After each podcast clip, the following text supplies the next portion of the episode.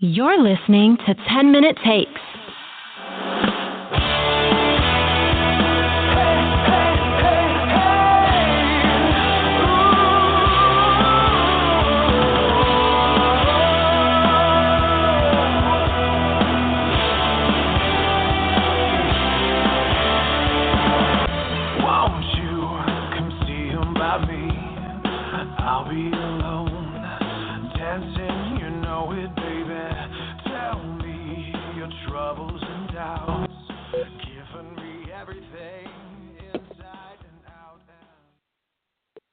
All right, everybody, welcome to 10 Minute Takes. We are here again on a lovely Friday. I got my ride or die Chris McSwiggan with me. As always, I'm Dustin Bork, and we're going to run through some topics, 10 minutes or less, or your money back. Uh, we're going to go with the shorter show today. We want to uh, appeal to the millennials, which I believe is 90% of our listeners. So we are going to do three topics today. To start the day, we're going to finally cover the Isaiah Thomas Kyrie Irving trade. We're going to talk about who wins in that trade, if it was a worth it trade for both parties, and maybe if there was a better one out there. So, Chris, go ahead and lead off.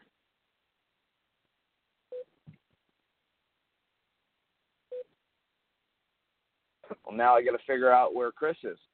So, realistically, the way that we want to do this is. Uh, I'm here. You told me to put myself on mute, and uh, I'm here. Um, uh, I I was saying if there was a better trade out there available, I really feel like Danny Ainge would have found it. I really think like the Cavaliers would have taken. Um, you know, it Chris, it sounds like you got your mic on the other side of the room, buddy. What's going on? Hang on. That better? All right. Yeah. it um I was getting out of the what happened was I was getting out of the car. Um no, so I I said if, if there was a better trade out there to be had, Danny Ainge would have found it. The Cavaliers would have taken it. Um, I think that this was the best possible trade for both teams. Think of it this way: Kyrie Irving says, "I want out." We we discussed this last week. I don't want to play with LeBron anymore. Okay, cool, we get it, dude. But where are we going to send you? You're still under contract. So unless we get something back for the deal that we feel is viable, you know, you- you're here and you're playing. So, you know, Kyrie made his list, his Christmas list of teams he wanted to be on. Uh, one of them was the New York Knicks. Remember, Kyrie Irving's a New Jersey kid. He figured, all right, coming back home playing for the Knicks, that'd be great. The Knicks didn't have a package to give up because Carmelo's gone. He's going to Houston. I mean, what else are the Knicks going to give them? The Celtics, yeah, they're the best. Is that They- they gave him the best that possible- Mellow to Houston thing official? Um, nothing's nothing's you know there's no ink on any paper yet, but I mean for all intents and purposes he's he's gone. Um, and uh, but but again, hey, you know I've been wrong before, but but based on what I'm hearing, he's he's out of New York. Uh, but the thing is, no other team. I, I mean, look, at the other team on Kyrie's list, Minnesota Timberwolves, uh, which I don't know why, but he chose them. Uh, Phoenix Suns, you know, teams where he could go in and be you know, the the the guy. He could be the Russell Westbrook. He could be the you know whatever you you name it, the the big time star. Nobody else could give up the same kind of packages that the Celtics could give up, and it sounds really weird hearing that about a first place team. Um, but the Celtics and Danny Ainge have done a good job of acquiring draft picks from bad teams. Uh, they had, you know, the, the the Nets pick, and the Nets. I mean, I know you're a Nets fan. I'm, I'm sorry to say this. The Nets have been a train wreck the last couple of years. So they gave up the Nets pick, and then I believe they had the Lakers first pick or whatnot too. So, you know, they they said, you know what? We'll give you these two guys. We'll give you arguably our best player and one of the top scorers in the East, as well as, and I don't know if you follow the Celtics, but as well as a solid defender, a good bench producer, a, a guy who can shoot the three, an aggressive player, um, you know, and and, and a draft pick. And, and what's again, I'm sorry about this, Nets fans, but what's I think going to be a top three pick. Uh, they're saying definitely a top five. Um, so I guess the question is who won. We're not going to know who won until we know if Isaiah Thomas can play, because you know it's been all over the news the last couple of days that you know Danny Ainge pulled the wool over the eyes of the new Cavs GM uh, and and magically nobody in Cleveland knew about this hip injury. Well, you know, then they wanted they wanted additional compensation. They wanted Tatum or Brown. Danny Ainge said, "No, here, give us our guys back. We'll give you Kyrie back." Well, they knew that wasn't going to happen. They knew that those two, LeBron and Kyrie, can't play together. Uh, so they said, you know what, just give us a future draft pick. So if you look at it on paper, I mean, you're getting Kyrie Irving, uh, and I'm pulling up stats here. I mean, you're getting a guy who, you know, 72 games played last season, averaged 25.2 a game, uh, five, you know, 5.8 assists, 3.2 in the rebounds, 47%, uh, you know, in field goal percentage, 40% from three, 90% free throw shooter. I mean, you're getting a, a solid 6'3", 190 point guard. Whereas you look at Isaiah Thomas last year, and yeah, the minutes are about the same, okay, but his his points per game, you're looking at he was 28.9. I mean, you, you you look at it and you say, okay, 28.9 and 25.2 don't seem that far apart. They're huge difference. But the thing is, Isaiah Thomas was the scorer on the Celtics. Cleveland had LeBron. Kyrie had to go through LeBron. So that's why his points weren't what they were. But I, I just I think right now both teams won out. And I think it's both of these teams are going to see each other in the Eastern Conference Finals again. Uh, and we're just going to see how Kyrie adjusts to being the guy. And I think my my final point on this would be, uh, you want to ask me who won? I'd say Kyrie Irving won because Kyrie was fully ready. He was 100%, you know, bags packed, geared up, ready to go to a terrible team where he was going to be the piece they build around, like a LeBron James. And now he's going to a playoff contender, arguably an NBA Finals contender, and he still gets to be the guy. So if anybody won, it's Kyrie in this whole thing. I think uh, I think honestly that the Celtics have become um, a diet San Antonio Spurs over the last well, how five so? years. I think that they're uh, they're creating a culture in Boston. I think that they have stability with Stevens. I think Hmm. that they want to they want to sell their front office just as much as they want to sell the pieces on the court when they're acquiring a new player. Like they don't want they don't want people to come to the Celtics necessarily because oh well the Celtics give you the best possible way to win. No, they want you to come to the Celtics because you know that you're going to come to a classy. And I I just think that I I think that people are going to start making the Celtics one of their one of their go-to spots because they know they're going to get a guy like a Danny Ainge who will just go above and beyond to do what's best for the franchise. And they know that they're going to get a guy who's just cold-blooded, who will absolutely try to get the best possible thing in a trade and he'll try to rip mm-hmm. people off and he'll try you know what I mean? He's heartless. Well, and well, the thing that- about Danny Ainge not- that I love is that is that is that that cutthroat mentality. I love that in a GM. You need that in a GM. Yeah, I was gonna say that's not like a bad thing. What it is is it's just letting people know that he's here to. He's a gamer. He's not gonna get. He's not gonna do a trade in which he doesn't think the Celtics got the better of a deal. I mean, when you analyze the term of trade, when you analyze trades that happen, you need to feel like you ripped the other team off in order to justify the trade. Otherwise, why are you doing it?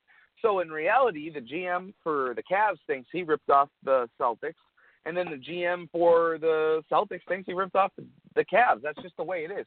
You don't do trades to be fair. You do a trade to try to get the most out of your pieces, and that's oh, it. of course. So There's when no I- fair when play I- in I- sports.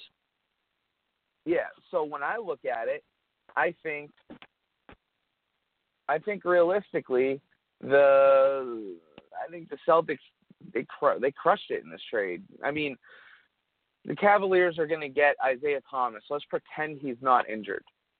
He's still a little miniature nugget and he shoots the ball like just nonstop volume shooter.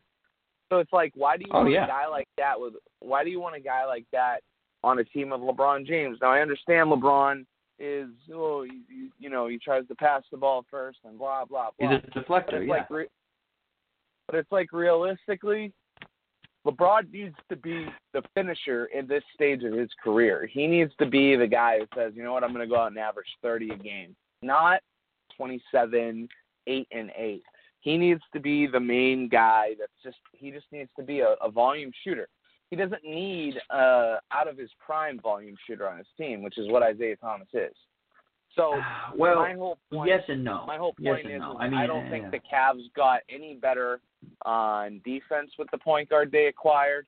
And They didn't. He's the worst defender in the league. Every, everybody's who is Isaiah Thomas? He was one of the worst uh, starting point guard defenders in the league last year. Yeah, one of the worst. I thought you said he's one of the best. So No, no, one of the worst. Realistic- Yeah. yeah, and everybody's forgetting about Derrick Rose. Derrick Rose isn't anybody to like put your nose up at just because he had injury problems and he's fallen off of his throne. Derrick Rose, The man with no point in time knees. was most- he was the most electrifying player in the NBA not even five years ago, and he has just fallen off. But he's still got Oh, something yeah. left in the tank. The dude can still average above 20, and he can average above five assists too. So that's a, that's a viable starting point guard. So what the hell do you need Isaiah Thomas for? So I don't know. I, I think, the it's Cavs are a mess, the and I don't think they have a plan. What? Well, I think it's because of the Derrick Rose injury concerns that you need an Isaiah Thomas. I mean, Isaiah Thomas shot the ball so much last year because he was the guy. I mean, you look at Avery Bradley was a defender and rebounder, lockdown, you know, lockdown defender and a good rebounder, but wasn't really a premier scorer. Okay, you had uh, Jalen Crowder who came off the bench, could shoot the three every once in a while. Uh, you had a, a Kelly Olynyk on that team who was, you know, a big guy, a viable big guy inside. Jaylen Brown was a rookie coming off his rookie season, and then you had, um, you know, you had uh, uh, who's the other guy I'm thinking? Oh, Al Horford. Horford has always been a, a, a 10, 11 point a game. Every once in a while, he'll get 15. Yeah, Isaiah Thomas was the scorer. And I don't think that the workload is going to be as much for Isaiah Thomas now because you have LeBron, because you have Deron Williams, because you have Derrick Rose, you know, because you have the core of that team uh, still there. I mean, you're missing one guy, and whenever you can you can trade one guy and get two, it's always uh, you know a good situation. Plus, I think the Celtics ended up saying, okay, well we're going to part with the Nets pick, and you guys are going to get one of the top guys coming into the league next year. So how often do you see a lottery pick go to a top team? Other we saw it with the Celtics this year, but that that's going to be again with the Cavaliers. Then uh, you know they ended up just giving them the uh, I believe it was their first round pick in 2020. I believe it was. I got to check it again, but I believe that's what they gave them. So the Celtics were able to hold on to Jayson Tatum, who I think is going to be a steal, a future All Star. Uh, able to hold on to Jaylen Brown, who's who's a rookie guard in, in that you know position, probably going to be the starting two guard, maybe the three, the swing three, uh, depending on where they want to play him. Okay, so I think both teams got good side, good sides of the deal here. I just uh, the, the the quick point about Danny Ainge because I know we only got three topics today, so it's a little short of a show. But the quick thing about Danny Ainge and Boston fans are going to hate to hear this because you know you know you live in in New England, you know how that Yankees Red Sox rivalry is. But Danny Ainge is becoming the Brian Cashman of the NBA. He is going out there and he is getting a collection of the top talent despite age, regardless of age, he happened to luck out with a 25 year old guard in his prime. But I mean, he's going out there and he's getting an aging Al Horford who still can play. Okay, he's going out there and getting a Gordon Hayward who can who can still play. Okay, he's going out there and, and getting a collection of these guys because you know, yeah, they're going to be a they're going to be a, a destination for free agents. Sure, Boston sucks in the wintertime. It's not Miami. It's not L.A. in the wintertime, but they are and, and again, Boston fans, I'm sorry, but it is they are prototypically the Yankees of the NBA. They got the most titles. They got the, the richest and deepest history besides just the Lakers. Lakers, Lakers and Sixers are the only two teams with, with bigger histories or, or equal histories. Maybe, maybe the Pistons. Okay, so you'll go into a team where yeah, you've got a young upcoming coach. You've got a, a, a GM who's going to work for you and you've got a core of players now who I mean they've got look at their starting five. They got four all stars. on their starting five. So Celtics are not going anywhere anytime soon. I, think these two teams are going to meet up in the finals again. Uh, and uh, whoever it is, wh- whoever wins the East is just going to lose to the Warriors again anyway. So it, that's it doesn't matter. Um, look, looking at this fight, okay, this big fight that was marketed, and and you know I've been itching all week, all week long. I've been itching to get your reaction on this because I know you watched it. I know you were having people over to watch it. Uh, I, I watched uh, the live stream on my phone while I was at work. Um, but you're, you're an MMA guy, but I, I know you also like boxing as well. I also know you're a Conor McGregor fan. Uh, and based on what you put on the agenda here, McGregor versus Woman Beater, uh, it strikes me as you not being a Floyd Mayweather fan. Um, I- I'll ask you here because it's the two questions. One's reaction, and two is Conor staying in the boxing and returning to MMA. I think he's returning to MMA, but I, uh, before I get into that, my question here for you is: watching that fight with all the hype that was around it, with all the build-up that they spent, all the money that they spent with the press conferences and the commercials and the you know the everything that they put into it. Do you think that that fight should have been stopped by the by the ref when it was stopped? I I don't think that, um, but that's why I've always been a old school guy when it comes to certain things. I thought we were boxing. I thought it was a boxing match, and from what I understand, boxing ends with a knockout, not not a TKO, not oh you got knocked out and you were you know oh you, you're kind of bobbling you know on your feet and no no no you get knocked out and you can't even stand up after a 10 count that's what boxing is supposed to be they didn't Well, not Mayweather fights. you got you got Mayweather fights go to like- decision.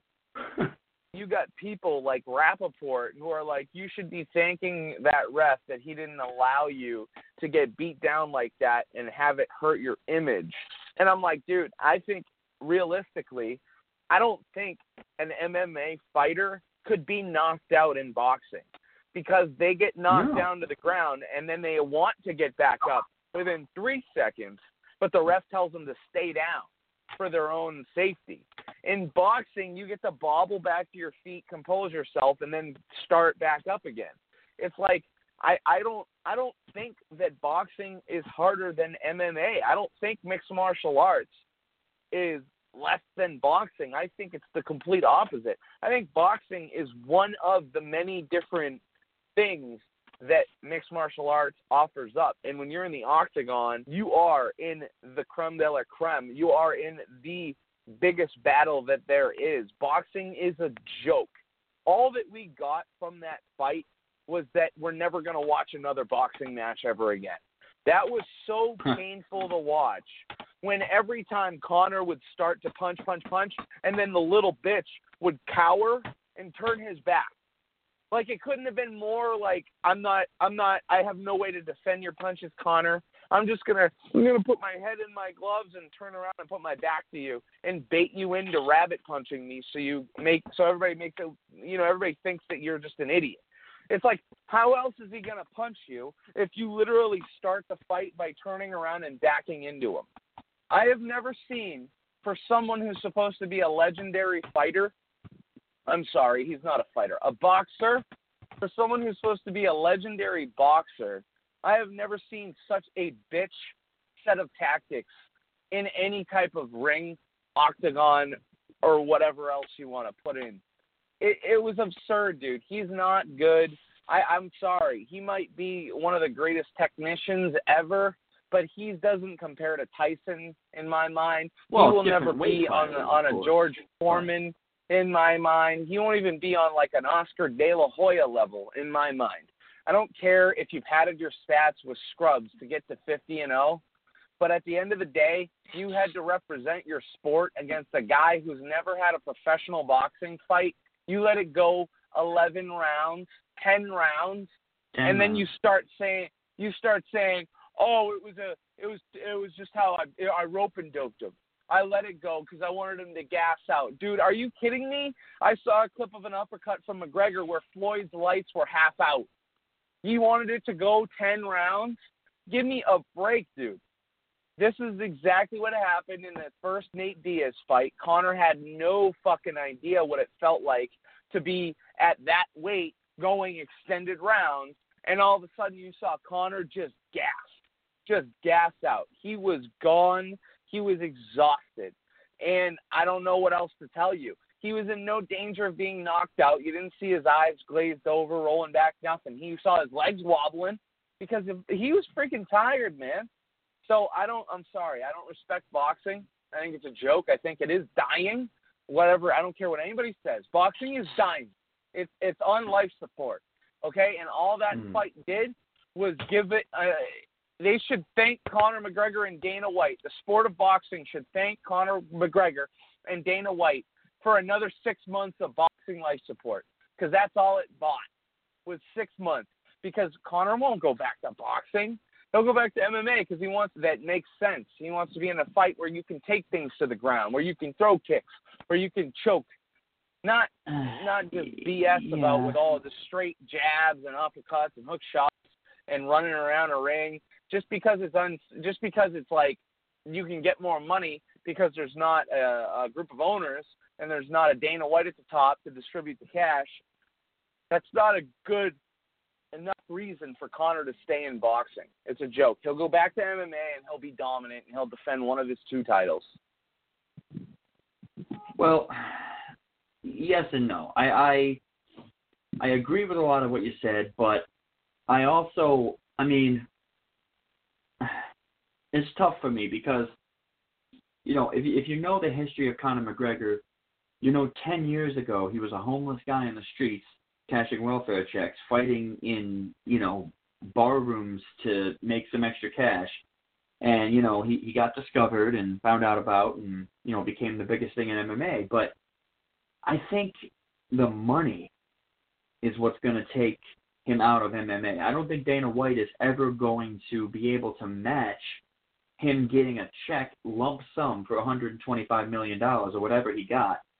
Uh, I, I mean, Conor McGregor just became in a 30-minute boxing fight, became one of the richest men in, the world, okay, or, or at least in this country and I, it, it it's something that you know it's just not going to happen in MMA. So I do think he'll go back to MMA. Uh, I do think he'll fight a couple more UFC fights, but I think he's going to be training for boxing because I, I mean, if you know Conor McGregor, you look at him in the octagon, he's undefeated standing up. The only time he's been beaten is when he got on the ground and somebody put him in a chokehold, and he didn't even. I, I mean, I wouldn't even consider what he did a tap out. Honestly, I think the ref stopped it before he even tapped or whatever. But he he's only been beaten on the ground. He's never been beaten standing up. I mean, he is a pure bare knuckle, you know, brawler, and and um, I think he's perfectly suited for boxing. Um, and, and I think what's going to happen is he's going to have a couple more fights, Diaz, Alvarez, whoever else is left that Dana White can throw at him.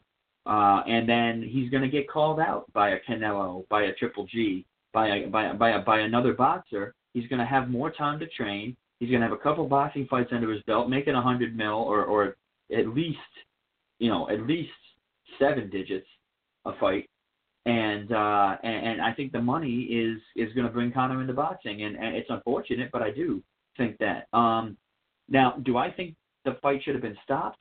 A- Again, I'm not a boxing aficionado, but I, I don't. I didn't see Conor glazed over. I didn't see Conor like you said. I didn't see him defenseless.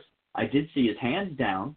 I did see, uh, you know, Mayweather being more aggressive than we're used to seeing from Mayweather. Um, you know, giving a couple of uh, hard shots to the face um, right before the fight was stopped. But I don't see you know, I, if anything, I saw McGregor taking the best boxer, quote unquote, best boxer ever, um, to you know, to to ten rounds. Now, people are saying, oh, you know, it could be fixed, and there was, you know, uh, uh, well, here here's one of the conspiracy theories that that that's being circled around on on the lovely internet, is that the day before, uh, the day before the fight in Vegas, several, and I mean when I say several, I mean at least a dozen uh, million dollar bets were put on Mayweather.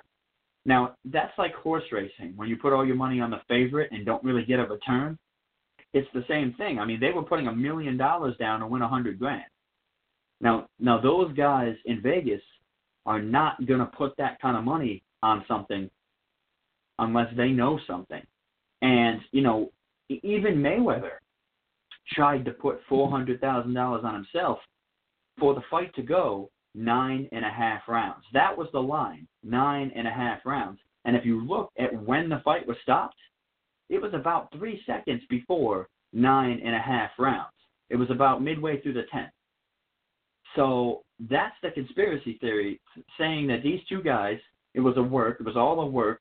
They pulled the wool over our eyes. They both got paid. Neither one of them really got bruised up, and and and that's and that's it. We, you know, it was the biggest pay-per-view spectacle of all time. Both guys got paid, and neither one really had to take a beating. Now, do I believe in conspiracy theories? No. Um, do I think Conor had he had the ref split them up there and given him some time to get out of the round, go back to his corner and recoup? Um, do I think you know that could have you know he he could have come back from it? Sure. But here's another thing: with all the money that was on Mayweather, if McGregor would have won that fight, Vegas would have imploded. They would have lost so much money in Vegas; it would have been crazy. And and not only that, but it would have killed boxing. You, you you had a good metaphor saying boxing is on life support. It would have killed boxing because think about it, an MMA guy who you know comes in his first ever boxing fight, beats the best boxer ever. Boxing would have been done.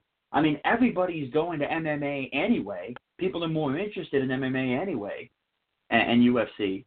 All of a sudden, a UFC fighter comes in and beats the the, the supposed greatest boxer ever uh, it, that, that would have killed the sport. So, in a way, I can understand why people saying it's fixed, but also in a way, I can I can say, hey, you know, McGregor dominated that fight. He won the first four rounds at least, and uh, and the fight was stopped, uh, you know, far too soon. But yes, so uh, I, I do agree with you. He's going to go back to MMA uh, until the money calls again, and uh, we will see Conor McGregor back in the boxing ring, uh, and, and I think he'll win. I, I mean, you talk about Mayweather. Uh, I think Mayweather lost to Pacquiao, in my opinion. I think he lost the second time, uh, the first time anyway. I think he lost to De La Hoya, just my opinion. But Jesus Mayweather Christ. fights, that's what happens. Show's called 10 Minute Takes or your money back. We're going to be giving all those people money back because we ramble on for about 20 minutes per well, topic today. I- th- th- this is a this is a this is a, an interesting topic to me. I've been chomping at the bit all week to uh to do this, and and, and now we FM get to show listen to you ramble on even more about Ezekiel Elliott next. It's Oh, going to be the Chris Jesus show, Christ. Do we, how much how, how, much time do we have left? Do I even have time to go No, into Zeke? oh my goodness. Yeah, we got five minutes.